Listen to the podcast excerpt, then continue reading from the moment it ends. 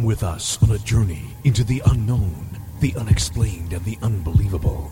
We will test your senses and challenge your beliefs. A world where science and religion clash.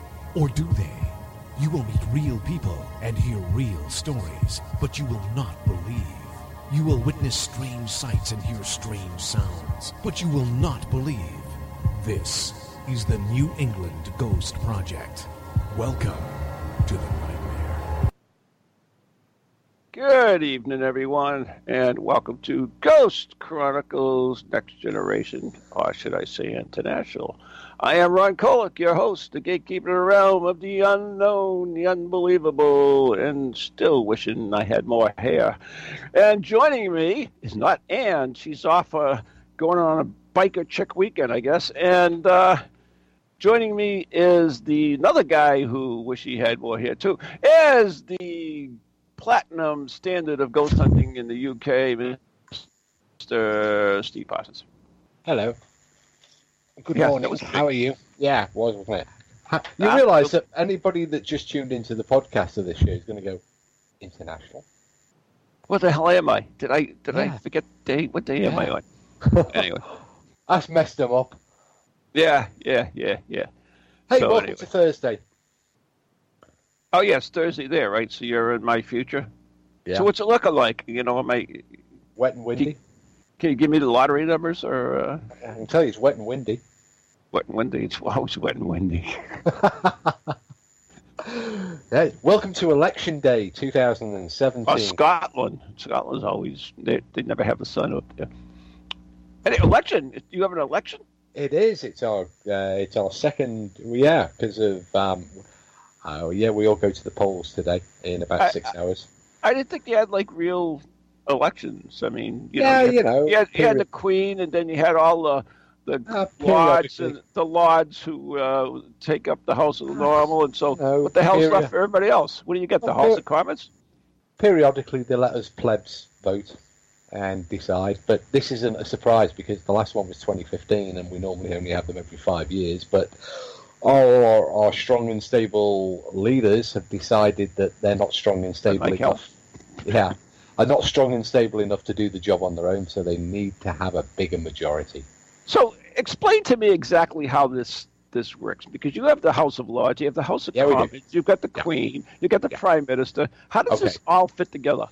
Right. Well, at the, now our head of state is the Queen, and she is unelected, and she is obviously a, you know, uh, a, a queen. You know, the royal Uh-huh. family are a life position, and it passes seamlessly from generation to generation. Do you know She- Polish popes? I mean, Polish kings were elected. um, well, ours isn't. Yeah, Um, carry on.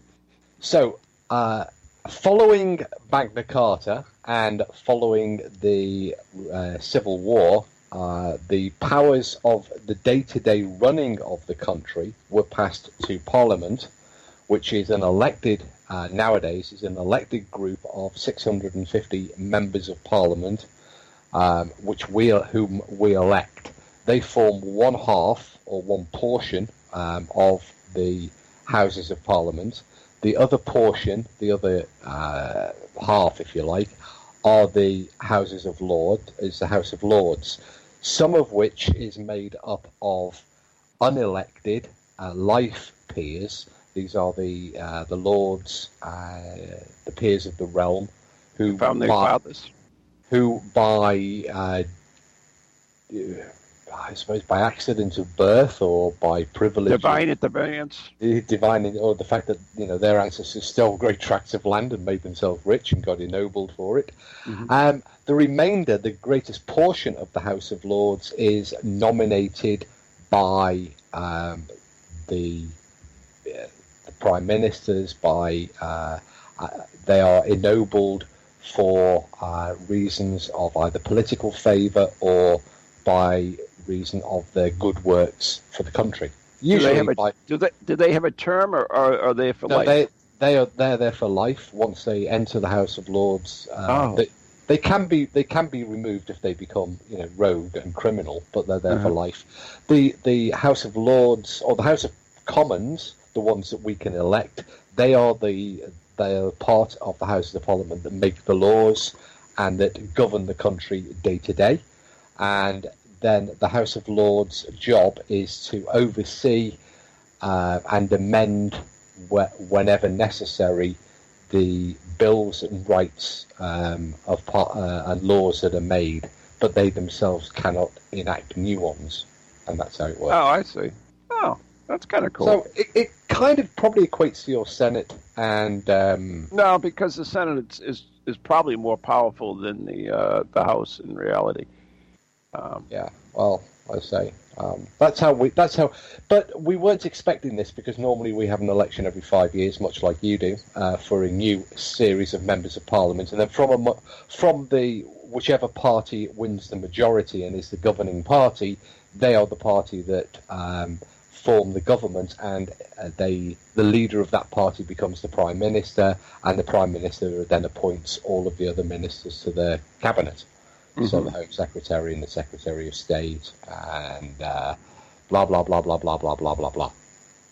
uh, do they have to be approved by anyone, or is he just? Uh, well, nom- nominally, actually, um, they all have to be approved by the Queen. Um, now, the. Queen, uh, the Queen does have uh, what is called royal prerogative, in that she uh, is the ultimate passer of all the laws, and all laws and acts are passed in her name. Um, she could theoretically dissolve Parliament. Uh, she could theoretically act against Parliament. However, that would force a constitutional crisis um, and probably uh, lead to a rerun of the Civil War. Oh, Uh, and so, although she has those powers, they haven't been used in more than 400 years. Mhm. But she could if she wanted to. She could take sole control of the country again. And many of us wish, you know, some of us wish that she would at the moment. no comment there. so I want to give a shout out to uh, Karen out in uh, Washington. She says, uh, "Happy Election Day to you." Uh, and uh, they're watching the results. How can you watch the results? I thought just turned Election Day.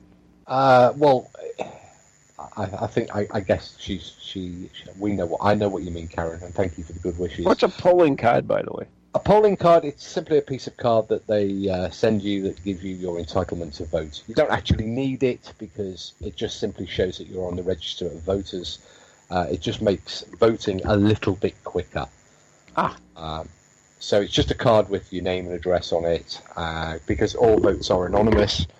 Um, you know, you, you, you don't actually have to have any, uh, you just have to have proof of entitlement to vote. Um, so that's what a poll. I wish we had that here. We don't have that here, unfortunately. Oh, um, so yeah, I mean, we, we our polls open here at seven a.m., uh, which is in six hours. Uh, well, six six and a half hours, six nearly seven. Well, you get the idea. It's after midnight. It's eight Yeah, minutes yeah, past yeah. twelve. So in in six hours and forty something minutes, our polls open. They stay open until ten p.m. at night, and then immediately the uh, the votes are counted. In fact, many many uh, of the constituencies because we vote on constituency for the MPs, so each area votes for its own MPs, Right. and there is a bit of a race, um, traditional race, um, to who can be the first to call the result for their constituency. And So- so, how does uh, is that voting throughout the Commonwealth? I mean, throughout the uh, United Kingdom? Are, does Scotland vote in this too, or do they have their own little thing? Um, well, no, this is for the entire United Kingdom, so that's England, Wales, Scotland, and Northern Ireland. Although Northern Ireland, Scotland, and Wales also have their own devolved parliaments, uh, but they're they're an entirely separate thing with completely separate powers, but are subservient to the United Kingdom government. Uh huh. So they they they they have certain powers, but not sort of the the overarching powers of state.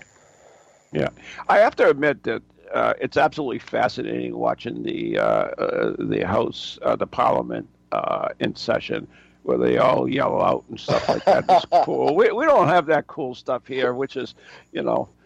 Yeah, they Uh, yell out, but there are certain words that they're not allowed to say. Oh, really? Um, Yeah, I, it's very old. Fa- it's very, you know, it, it looks like a bear pit, but it's very old-fashioned in many ways, and you can be, you can be suspended from uh, taking part as a member of parliament for transgressions such as I think still on the statute is for calling another member of parliament a liar. Ooh. Uh, you're not allowed to directly call them a liar. Um, no, I mean they get around that. They say, "Well, I'm I'm, they not. I'm not calling him a liar, but I am saying he's But not he's saying not the telling truth." the truth. Yeah. yeah, exactly. But you know, it is it is an uh, an offence within Parliament uh, to call one another liars and you know use profanities, certain profanities. Um, There's a lot of tradition. There's a lot of. Um, I mean, you've seen the in the start of the dress, um, and they have Black Rod, of course, who uh, is uh, the person who acts as sort of the representative of the monarch, um, whoever that might be, king or queen.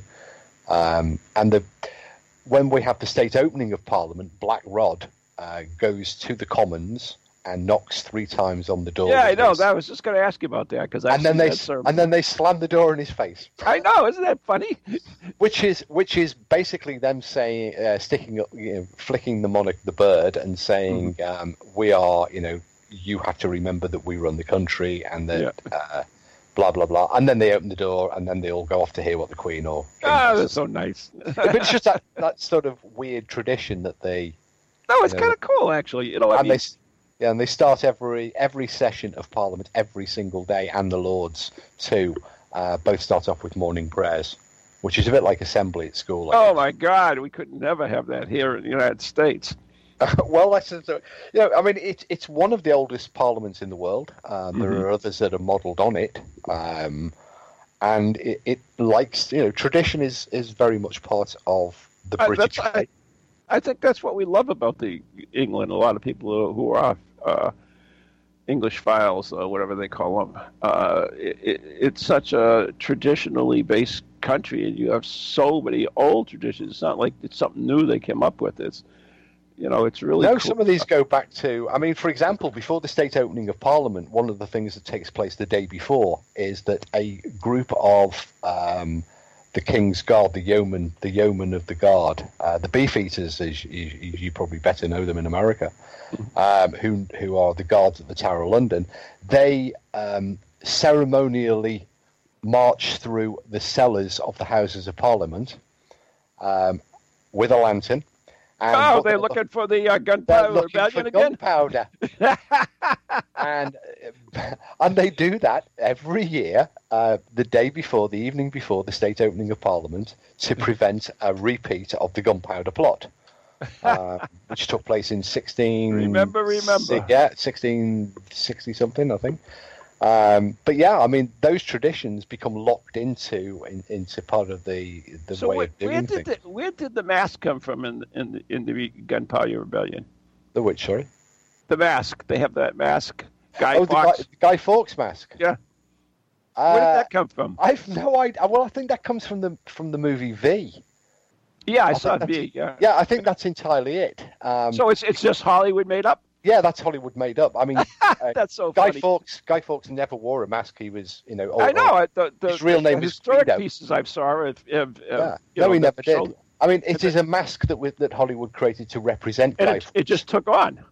and and of course it, it's representative of this anarchic desire to destroy the establishment, which is what uh, Fawkes and his fellow conspirators were trying to do. They weren't actually trying to destroy the establishment. What they were trying to do was kill the king. Uh, they were trying to kill King, king James because what they wanted to do was re- to restore a Catholic monarchy, um, and they were tra- planning on blowing up the king, not Parliament. But it's often been said that Guy Fawkes was the last man to e- ever enter Parliament with honest intentions. And there was a, I know there was, uh, a, oh God, I can't think of what it was. Was it a stone? Oh, I believe it was a Oh, Scottish stone. The that was- stone, yeah, that the stone, un- the stone of the throne. Spoon. yes, and The and the British, the British allowed them to steal it. Uh, well, it's it's it might still be there uh, because Oh, they took it back. well, yeah, they they might have. There was a it- plot. There was a plot to to steal it They back. did. Well, nobody's quite sure now whether the the stone um, was the stone of Scone, which is spelled Yep. S C O N E, which looks like the word scone or scone, um, but it was the, it was a stone upon which all the Scottish kings were uh, knelt, and then they were um, uh, oh, what's the word uh, during their coronation and made king Mhm. uh, of Scotland.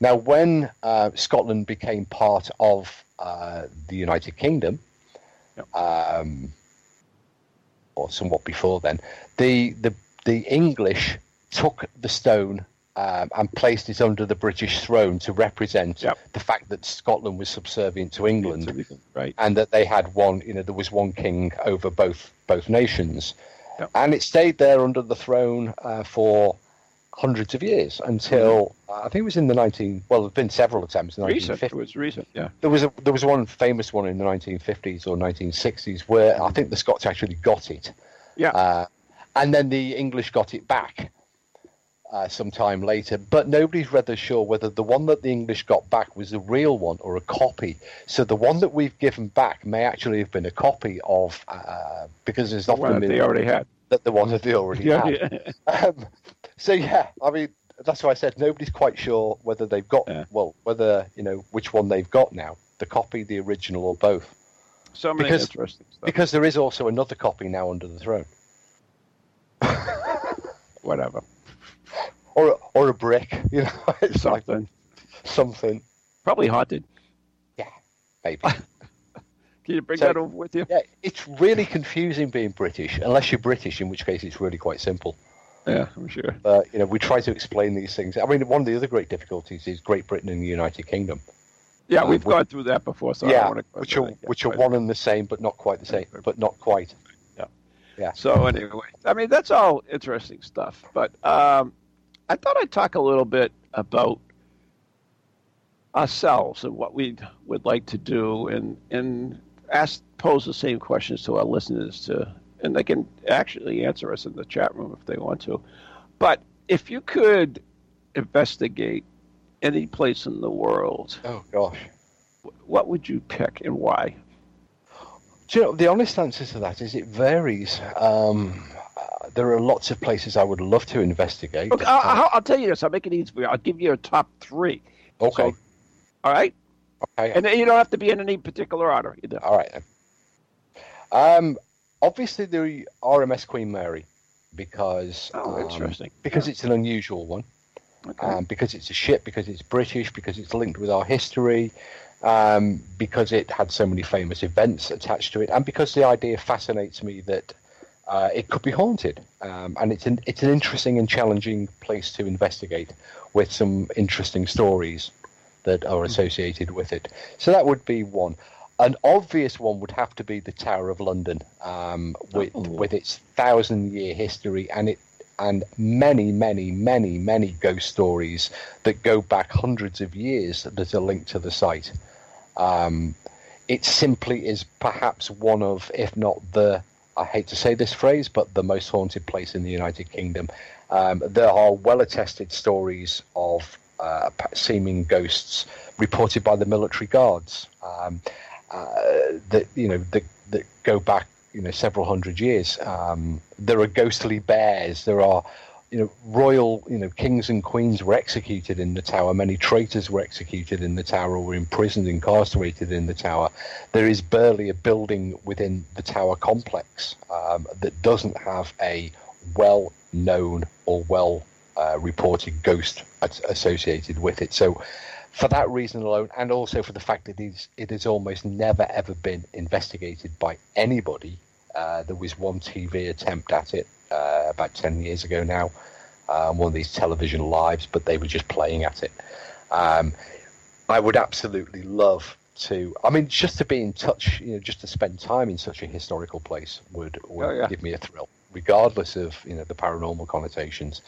And I think also perhaps um, Alcatraz Island. Really? Yeah, because I mean it's it's exotic, obviously, um, but also it, it it also intrigues me because because of the stories attached to it and the the folklore that's grown up around Alcatraz Island. That's so strange. I would.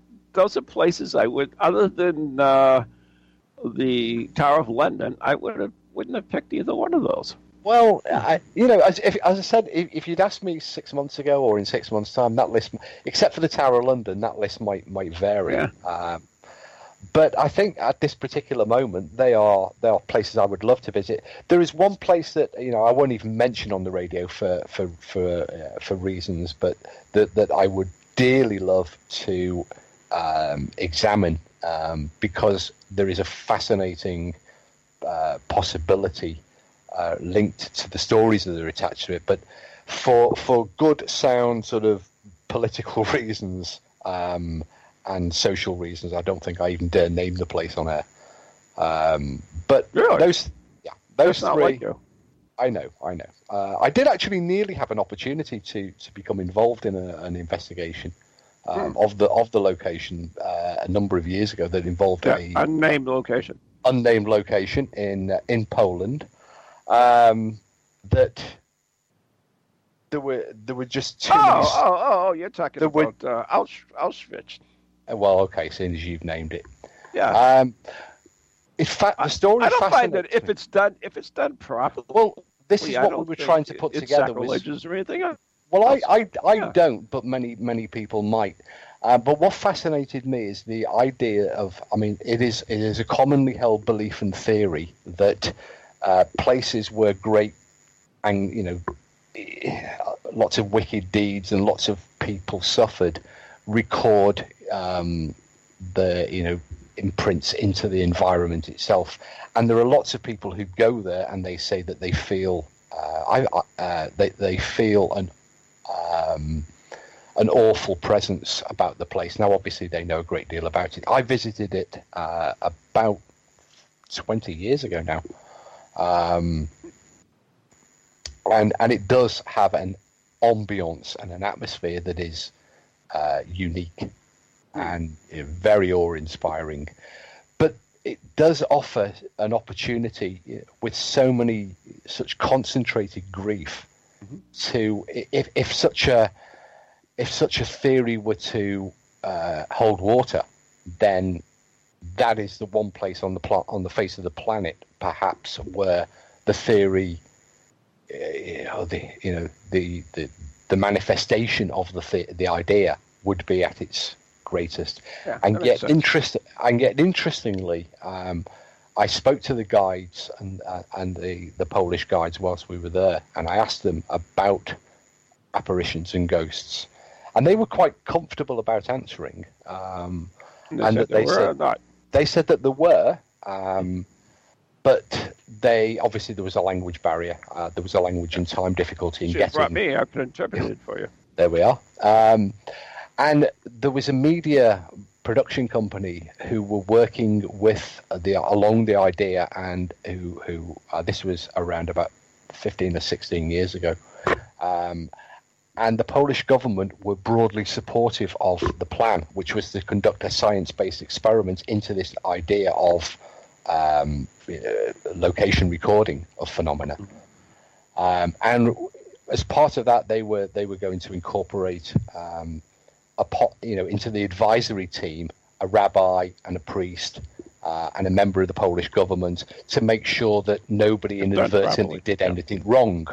Uh, right. Unfortunately, the cost imp- the cost of of the uh, the whole project just spiraled out of control, and then there was a change uh, within the Polish government that, that prevented the, the, the plan from going ahead. But okay. that would have been a truly fascinating experience. Okay. So now I'll give you my list. But before I do, if there's anyone in the TogiNet or the ParaX ch- uh, chat room that would like to give uh, give us their list of the three places they would love to ha- investigate, uh, please do. But uh, speaking about the chat room, uh, Ceiling Cat from the ParaX says Alcatraz is cold and damp unless you go in the spring. The boat ride is choppy and the sea get you seasick. So, well, I'm go. British, you know, cold, damp. That's yeah, our summer every day, and, right? yeah, and and I, you know, I live on the coast, so you know, choppy waters. Okay, so now I'll just like going across three. to Ireland. so yeah, Give me your now. I'll give you my three now. Uh, we got about two minutes left, unfortunately. But uh, I, I would, uh, one of my things, now I will give you a choice because I will do either one. I would do Shackleton Shack in Antarctica. Ooh, good or or uh, Mount Washington Observatory here in New Hampshire, and uh, I I like them because of the isolation, and there are absolutely good stories involved with both of them, and uh, so those to me are, extremely intriguing. Uh, uh, Shackleton Shack uh, perhaps might be a little bit better if I had to push it up, but either one, I would take either one. If somebody said, I almost did Mount Washington too.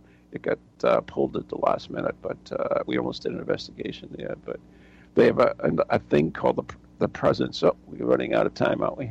Well, we can continue after the break. Okay. Yep. So uh, anyways, that would be one of my, my favorite places, is the, because of the solitude and the, and the, the uh, stories associated. And then, of course, uh, one of my favorite, absolutely favorite, and should I leave it till after the break? Yeah. And just before we go to the break, Nathan says Area 51, the pyramids, and the White House. Oh, there you go. Some good choices there. But Very once we have, but only once you have a classy or respectable president in office. Did you add that, or did he put that in? No, there? no, no, no. That comes from Nathan. I'm just quoting. Okay. Anyway, looks like uh, do we have? Yeah, we're going to break now, right? Yeah. PSO. Six, five, four, There we go. Three, so, anyways, you're listening to Ghost Chronicles International. I don't think so. Ghost Chronicles Next Generation our international next generation. And right here on TogiNet and ParaX, and we'll be right back after the following messages.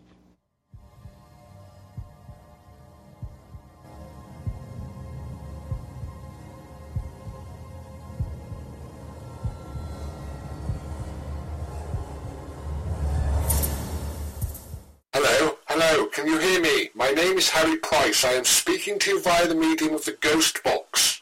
Many of you will know I carried out the first live radio broadcast from Haunted House way back in 1936 for the BBC. Now, thanks to the wonders of modern technology, I am still able to keep abreast of 21st century ghost hunting by listening to Ghost Chronicles International on TogiNet, ParaX Radio, the Ghost Channel, and even on something called a podcast. Two splendid chaps host it. One is an American who calls himself New England's own Van Helsing although I have discovered his real name is Ron Kolek. The other is Stephen Parsons, and he's a paranormal scientist. Well, mustache, I'm required elsewhere on something called a K2. But don't forget, I'll be listening in every Tuesday from 8 o'clock in Great Britain and 3 o'clock on the American Eastern Seaboard. I trust you will join me there.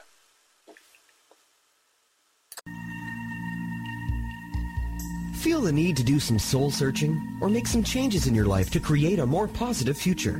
Then Circles of Wisdom is just the place for you. Circles of Wisdom is a metaphysical bookstore and more, located on Route 28 in downtown Andover, Massachusetts.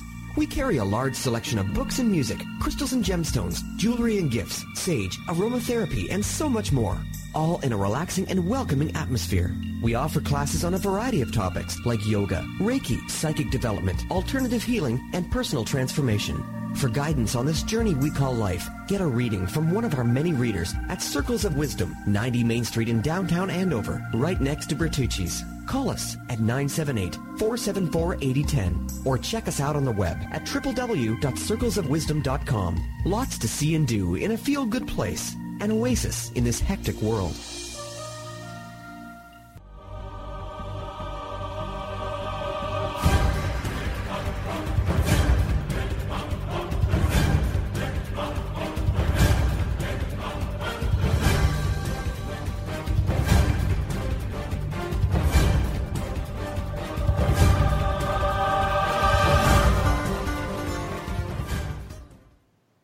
Very welcome back to part two of Ghost Chronicles: The Next Generation with me, the bald bombshell, and the other bald bomb,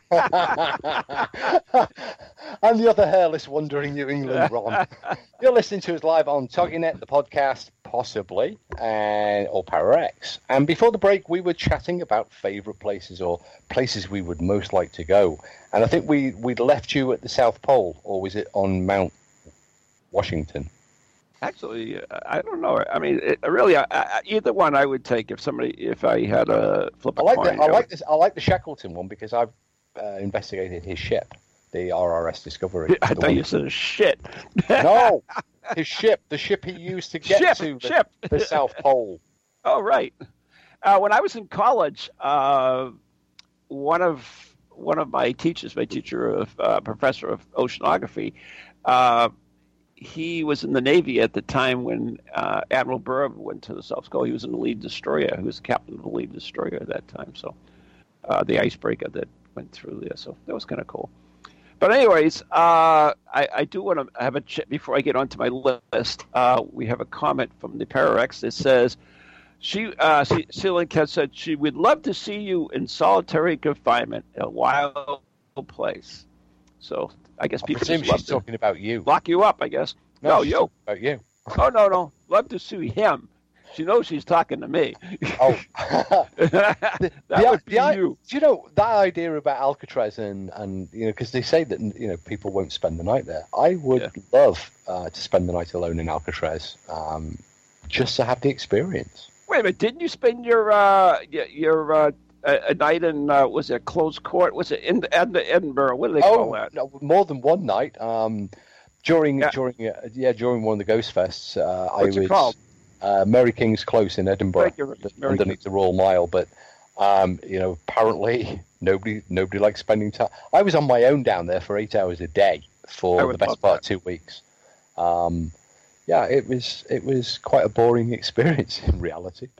And uh, you know that's that's the thing that appeals to me about Shackleton Shack is because of the isolation of it, and, and the same with the uh, uh, Mount Washington Observatory, although the, the crew is there. But it's funny. So I would think of either one of them. It's it's like the Thing. Remember, ever see the movie The Thing? Yeah, yeah.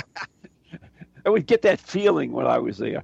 But The thing, the thing about Shackleton Shack is though, because um, I mean, is it? I, I, I actually don't know the story too well, but is he supposed to haunt it? Because he does. He is supposed to haunt the RRS Discovery up in Dundee, Scotland. well, doesn't uh, what's her face? Uh, the Queen that got the head yeah, chopped Mary, off. yeah, yeah, yeah. Isn't Anne she all over England? all over Anne Boleyn and Mary Queen of Scots. She's Yeah, there you go. Yeah, You know, the- once you're dead, you have the ability to flit from place to place. yeah, you know all that cool stuff. Anyway, that's how, one location. You know, so that's one choice, either or. So what's the Well, thing? Ceiling says that the solitary confinement is is haunted by a demon with glowing red eyes. Ooh, it gets even better. At least I won't be on my own. sounds like a black shuck to me. Well, I won't be on my own then, will I? Provided I've got, I know. provided, Bring yeah, some dog bones. if I've got sandwiches, I'll be fine. Dog bones. Bring some dog. And tea, well, actually, you know, Bacon. tea. Bacon bits. Bacon bits. They love bacon. not American bacon. no, no, they have a dog thing for bacon. They call bacon, bacon. Everybody loves. Anyway, Oh, okay. all right. Squirrel, So going. squirrel. Yeah, there you go. So going to my next one on my list, and I, this has been done a few times, but to me it's just an intriguing story, and that is uh, who's I'm going to screw the name up, Houska Castle in Prague. I don't know that one. You don't? It's the I gateway don't. to hell. Uh, I thought Alcatraz was. Oh, no, that's where the demon's already there, isn't he? Well, also Stull, Kansas, uh, Stull Cemetery in Kansas is, is another gateway to Gets hell. around. actually watched a lot. There's, there's something like uh, 13 gateways or 11 gateways to hell or whatever. I suppose there has to be really, because you know he's obviously you know, like, you know, better than just a front and back door. Well, the the the, the uh, yeah, the uh, I guess right. They sneak out for the night, you know. Hey, where where where's where's Hell's porchway? Hell's porchway. Oh, we've got the doorway. Where's the porch? No, Does Hell have a front porch? hell. Well, but does does does you know does it have a front porch that he can sit on in his rocker and like good evening? Anyways, Houska castle is is the, the oh there's a chapel built over the gateway to hell and there's a, a pit in there and the pit goes down for ever and ever and ever. It's bottomless. And the story is that is that they wanted to lower uh, they were trying to get volunteers to go into the pit and they they uh, had difficulties so they they got some prisoners to do it. They said they would pardon them if they would go in and they lowered them down. And then they screamed, and on the way out, uh, they they drew them back up, and when they did, the hair had all turned white. Oh, so it just says I just typed in the wrong place there twice. And they went crazy. yeah, well, it's good. Um, yeah, this. At least you're consistent. But th- Yeah. there's there's tons of stories there. There's there's all kinds of creatures and demonic. I, I like that idea of the bottomless pit because you know if I ever went there, the first thing I'd do is get a long me the pit. piece of. No, it would be to get a weight and a long piece of thread and measure the depth of it. oh, you can't. It goes forever. I'd give it a go. They I- drop stuff in it and they never hear. That's that's that's like a rag, a red rag to a bull. I would have to at least try to measure it. Of You course, me. of course, know you and me. I. You know, I, I I'm going to take it. It's bottomless. Give me some twine and a weight, and I'll find out how bottomless it really. Oh, you could just use a laser. Uh, well, I'd rather just use. I'd be old-fashioned about it. Oh, okay. I don't want to. I, you know, I wouldn't like to offend anybody at the bottom by dazzling them with a laser. Right, they could be driving an airplane Yeah. on China. right, doesn't if you go all the way through the world, you end up in China. Did you ever hear that when you were a kid? Uh, I actually yes. It used to be Australia, not China. Oh, and, and America's China.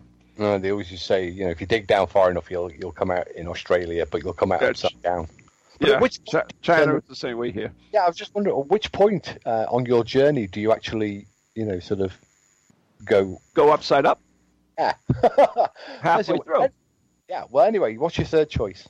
When you punch through, you know, the punch through the center of the Earth, where where uh, Down hot down. you know all the dinosaurs live, and uh, Hitler is still there, and everything. And else. Admiral Byrd, and Admiral Byrd uh, found his way in, didn't he? Did he really? He claimed. Well, people say he did. So he flew What? into. Well, was a big hole at the South Pole that he discovered when he made his transantarctic so- Big South hole. Yeah, apparently. He discovered a continent in where entrance to the inside of the Earth at the South Pole. Yeah, they hear scratching on the walls. In fact, uh, the, the Nazi fortress, I mean, it was used as a Nazi for, fortress, uh, who's got a castle. You got to go there, Steve. You and I will go there. We'll lead a trip there, Okay. right? I should have to go read about it now. Headless spirits, headless spirits with blood gush. Oh, let me. Put, I get the link. I'll put the link up there. It was a, a lot. Both of these, pla- all these places were actually in my book, uh, uh, Ghost a Day. Am I just admitting I haven't read it? I don't know why you have. That's like the most fun book, and, and you don't even you, Um, could, Do you know why I haven't read it? Because it's not on the shelf. you don't have it. I don't have it. I've got Ghost Chronicles. Oh shit! Let me get you that.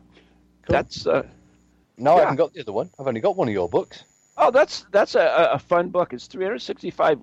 You know, they're, they're small because there's 365 stories from around the world, and they go from everything from Shackleton Shack, that kind of top of Mount Everest to uh, under the ocean to uh, So it's like a it's like a forerunner then of the Teller of Curious Tales, which we run on Ghost Chronicles International. you know what? It that's right. It is. And if you haven't heard the Teller of Curious Tales, then you, tune in to uh, Ghost Chronicles International. I think next week we do it every other week normally. I do episode eleven next week. Next week. So there you go. And uh, all right, episode so- twelve. Sorry, episode twelve next week. is it really? It is. I just checked on my computer. I have eleven I was just- stored. So I was just going to confuse because I was going to post this thing on the Houska Castle, uh, but I'm not sure what page to post it on, whether it's the international one or the uh, next generation it one. has to be next generation, otherwise you'll just confuse the poor sods on the international who won't have a clue. Because last night we were talking about um, seances and ghost technology. Right. Yeah, so po- posting a, a link to a castle in in Czechoslovakia in the Czech I Republic. did. The uh, demonic, demonic horrors of Houska Castle Ooh. Anyway, that's two two out of three. was, So was what's- built what's number three? contain. Oh, I have a third one. You do. I know it, that was a tough one. I mean, uh, there's so many, so many cool things that you could do. I know this is the problem, isn't it? I mean, I know. you know, but I'm, I'm and- going and I bet you, your- does your list change as well? It would. It would absolutely. yeah. It would absolutely. Uh, I, I guess I'm going to go with with uh, Provo Island off of uh, Italy. Uh, the Oh, Poveglia. Yeah, thank you. Because since I, you know I screwed that up badly. Porve- Poveglia off the um, in the Bay of um, well, just off Venice. Yeah, the- Venice, right? Yeah, yeah. So many great, good ghost stories there. Such a great backstory on there with mass graves and uh, the the uh, killing Isle- of the doctor the Dead. Yes, yes. The bell that rings is not there. All that cool stuff. So You know, there was a t- yeah. You know, yeah, I'm sure you've, you've heard of Uri Geller, um, the the I might have. Israeli, yeah, a spoon bender. Um, he did a British television ghost. Uh, go, uh, he did a British television program in which he went to in to investigate and communicate with the ghosts of Poveglia. Oh, about that's nice. five or six years what do you ago. do? Bend their spoons? He found nothing. He didn't even bend the spoons for him. No, Oh, that's a shame. Oh, it, it, it, you know, it was one of those. It was a huge disappointment, in actual fact. Um, Really? Oh, that now you just No, I mean the you're program, knocking it off not the island, not the island, not the island, the television program. But you kind of knew that the Oh. television program was going to be a huge disappointment, particularly when it's Uri Geller. Um, do, Why, you don't like Uri. Geller? You got something against Uri Geller? Um, not personally, no. But you know, I mean, it was a television program that was a showcase for Uri Geller. It had very, you know, he just chose, he had the opportunity to go and do this location, and he didn't do a very good job of it because he was more intent on selling Uri Geller than than exploring Poveglia. Um, but I it is you, a fantastic location, and do you know? I'm sort of kicking myself that I didn't stick it on mine as well. Really? Well, Yeah. We do think alike at times. Then. Because that would be a cool location, and it wouldn't be and it wouldn't be all damp and cold. No, it wouldn't. You know, because it's in the Mediterranean. Although Ah. Venice itself is is um, uh, you know often damp because it's sinking. Um, Oh, that's a shame. yeah, it, it's uh, it, it's built on. Um, I think it sank marsh- during the demonic. I mean, Well, during it uh, sinks. It sinks regularly. In fact, it is continually sinking back into the marsh upon which it's built because it was built basically on uh, the the Venetians built uh, a huge bed of rushes and, and wood, and then put the buildings on top of it. And of course, makes over sense time, to me. over time, the, the the build the weight of the buildings has compressed, uh, and um, now um, you know several times a year uh, at peak high tides, uh, the whole of Venice becomes flooded. Uh, because it is, and, and the situation is getting worse and worse and worse because the place is, is, is actually sinking back into the Adriatic. Or the yeah, it is the Adriatic, um, and uh, or is it the Northern Mediterranean? Hmm. I think it's actually sorry. I think it's the North. I don't know. It's the Mediterranean. You sure it's not the Adriatic? Oh no, the Adriatic's the other side, so it is. Yeah, it's Yeah. the Mediterranean. But anyway, regardless of what it's sinking into, it's sinking, and you know, another few hundred years, and it probably won't be there, or Yeah. it will have been because they'll have thought of some way Oh, of. California's going to fall off anyways in the United Yeah. States, and we'll. Well, yeah, we better get I'm, to. I'm buying up all the property on in Colorado to have so I can have beachfront property. We'll have to. Um, we'll have to get to Poveglia fairly quickly before it disappears. Particularly Yeah, the- now, the particularly now somebody's pulled out so of often. the. Yeah, particularly now somebody's pulled out of the Euro, the world climate Fastest. world climate thing, so that'll just Oh. make it sink faster. No, that's a myth. That's a fallacy.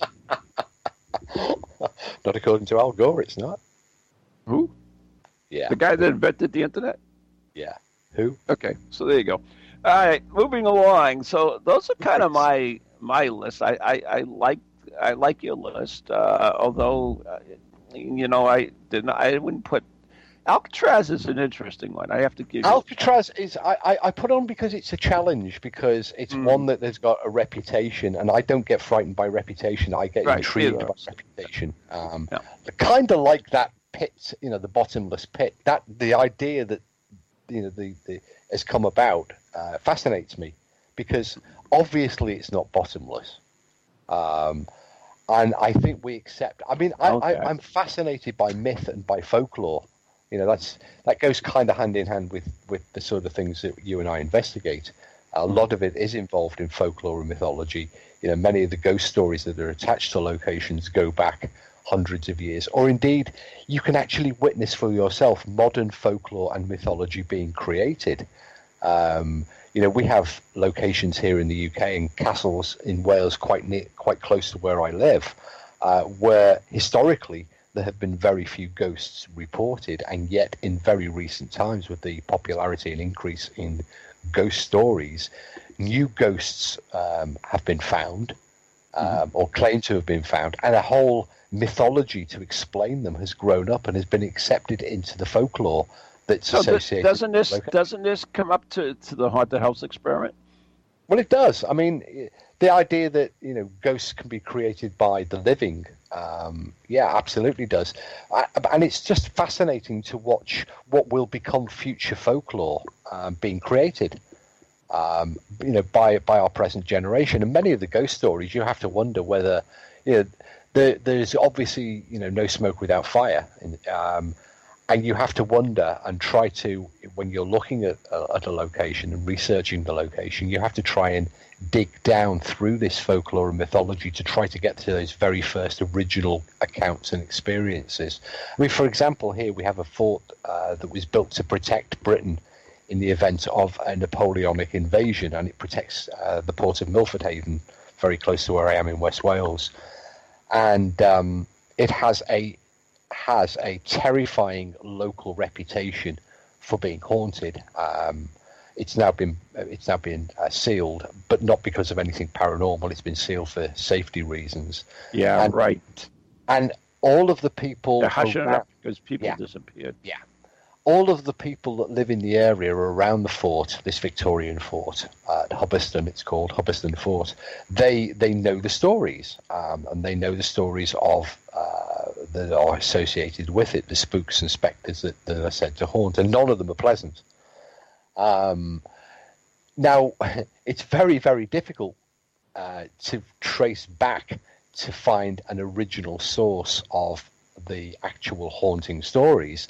But and what becomes quite apparent is what you you end up dealing with is a, a building that was um, open to all of the local children who used to go in and they would explore it and they would party it in it and they would you know do what youth do inside these abandoned places, and it became um, a kind of bogeyman story that, that that some of the parents told the children in order to keep them away from it.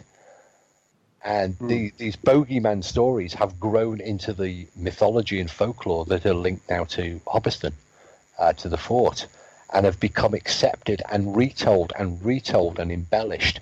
And what you find is it's now that these stories, which were only created uh, very recently in the 1970s and 1980s, have now become, as I say, part of the modern folklore associated with that location. And I, I, you know, I guess that many other ghost stories start off the same way. I, I would think so, and and I think you're right about today more than often, because we talked about this uh, on a show uh, I believe we did. Uh, oh, definitely talked about it on the the one on the Houghton Mansion where where we did the first investigation. There were we only could determine X amount of spirits, or at least that's what we believed were there, and over the years that number has grown and changed. So uh, yeah, it, it does fit in. Yeah, I mean, we, you know, we are creating uh, folklore as we go, and the generations before us likewise must have done the same. And these stories are now passed down. And when you when you read ghost books um, about areas, so for example, you know, haunted West Wales or the different counties of Great Britain, you find. I mean, there are several books on the shelves, of course, that the different authors write, and you often find that they're repeating the same story, but they're adding their own little embellishments to it uh, you know, in the way that they're telling the story, or simply, you know, almost cutting and pasting without really considering. And you see the story being repeated. Now, of course, with the internet, you see, um, you know, the stories appearing on group uh, websites and pages being repeated as as as fact. Um, when in fact, you know, you are obviously, quite obviously, in the case of some of the locations that I'm aware of, um, you're dealing with, you know, a, a, re- a recent, a modern created story. Now I know that you you got to go to quite a few locations when you worked with the uh, Most Haunted, uh, and one of the the ones that I was always intrigued about is the series of uh, offshore forts that protected Great Britain uh, during World War II. Did have did you ever have a chance to go to one of those? No, no, none of those were ever done on the on the on the show. Oh, they Um, weren't. I thought they were. Oh. I, I apologize for that. Uh, None of those no, were ever done. The, the coastal sea forts Yes. um, that, that stand in the English Channel. Um, in fact, one of them is actually now is now supposed to be its own kingdom. Independent country, right? Independent country. That's right. Yep. Um, but no, that, they were never done. And I, I, to be honest with you, because most of them are abandoned and you know derelict, you know these things have been standing in seawater for the best part of uh, uh, 70, 80 years. They're in no fit state to go but to go on to to, to explore. Uh, they're simply relics of our of our past. Um, but you know, I mean, we we are. I, have been very fortunate uh, throughout my ghost hunting um, lifetime to have been able to visit many, many of Britain's top haunted locations. Dover Castle, you know, the uh, down on the south coast. Um, the the the the, uh, the castle of Edinburgh, uh, Mary King's Close, many you know the top. Uh, looking down, there's there's you know several American ghost hunters, you said before, Anglophiles, and they write accounts of um, British hauntings. And um, well, some people often ask them, uh, yeah. to write yeah, uh, stories. You know, you know, as an experienced investigator, it's something that they yeah. do get asked all of right. the time. Oh, um, and you know, I, am very fortunate in that the vast majority of, of, places that they talk so enviously about, I've had the privilege of, of, of, visiting. And likewise, there are many, like the Winchester House in America and uh, and, and, and you know, lots of other great American locations, the Lizzie Borden House um, nearby you. Uh, I haven't yet had the privilege of visiting and, and seeing. You haven't gone to Lizzie Borden? I've got part of Lizzie Borden's house in a glass jar that you gave me. Uh, uh, okay. But no, um, not yet. Well, that will have to be on your trip when you come over here this this uh, September, October. Okay. I will get you in there, uh, although that's a tough time to get in. But uh, uh, maybe we can sleep overnight there. Maybe, maybe, or, or but there are, say, it's a case of the grass is always greener, isn't it? Because you know there are lots of places that I guess Americans would love to visit in Britain because there's there's there's also a sort of you know uh, I, I, I was speaking to an American investigator a few months ago and they were saying you know how envious they were of all of the castles that we have here in the UK, mm. and it's it struck me as as um, kind of sad that we have you know so many of these castles that date back you know a thousand years um, and and more into our past that we kind of I mean whilst they're impressive buildings we kind of bypass them um, mm-hmm. you know we don't give them because we see them but certainly here and you know uh, we see them on a daily basis as a castle in the town I live and you know from from where I live I can see I think it's eight castles mm-hmm. uh, with the naked eye you know we're not short of them here in Wales and, and, the other thing, though, is is that a lot of Americans get the idea of these castles like they're still in good shape, but a lot of these castles are basically ruins. Oh, I mean, a lot of these castles are basically not even there. Um, no, I mean, if if we take if we take for example, you know, many Americans think that the castle is that sort of traditional, um, you know, huge stone structure that they see on in, in Hollywood uh, with King Arthur and the Knights of the Round Table. Mm-hmm. Uh, there are actually very few of those castles in the UK. The vast majority, I think there are over, I think we've got about 14 or 1500 castles in the UK. And of those, over eight or 900 of them are just a, a, a mound of grass because they are a, a much earlier castle uh, called a Motte and Bailey, which was just simply a, you know, a, sort of thrown up mound of earth with a wooden palisade on top of it or a stockade on top of it. Um, and you know, some of those became stone castles uh, in the in the more recognisable sense, but many of them have just disappeared and are recognised as archaeological oddities in the ground now. Well, that was the bell, which means pizza from the dead is here. Can you believe that? Uh, I can, and I'm just saying, talking about pizza, that Nathan lives just across the river from Fall River, where. Lizzie Borden's bed and breakfast is. Yeah. There we are. Yeah, yeah, I've been there several times. In fact, I took uh, who was the group that oh uh, Haunted Devon. That was I took them there one time when they first. Well, as I say, I, I have some brick dust from the Lizzie Board. Yeah, so we'll, maybe we'll get that. Maybe that'll be one of the spots I'll get you in this year because we like to do little excursions by ourselves once in a while. Yeah, I still remember the Westford night. Say no more. Wink, wink, that, nudge, nudge. That, that was a legendary trip. A wink, great, wink, nudge, nudge. Say no more. Oh, I'm gonna, I'm gonna write that down one day. yeah. to write that story uh, down in full. Yeah, that was uh, yeah, that was special. so, anyways, Yeah, that's one way of saying it. We've got to wrap it up. So uh, thanks for staying up. Uh, you know, I, I, had a lot of people that uh, stuck their names in here, and uh, uh, so that was nice of you to do it. And, and, and I Well, thank all them. I'm, I'm only sorry they got the bald bombshell and not the blonde bell bombshell.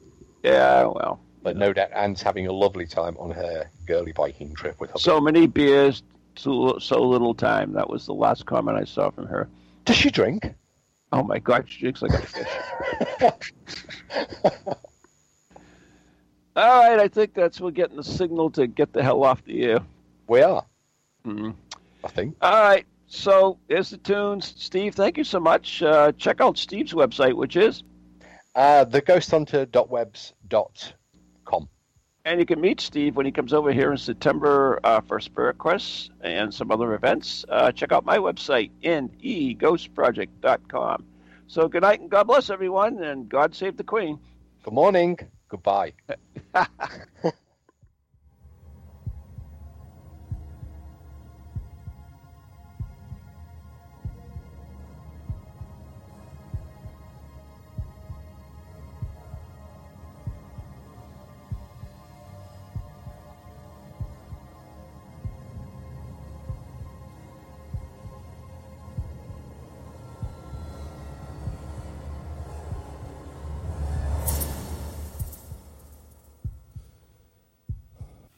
From ghoulies to ghosties, long leggedy beasties, and things that go bump in the night. Deliver us, good Lord. If you're ready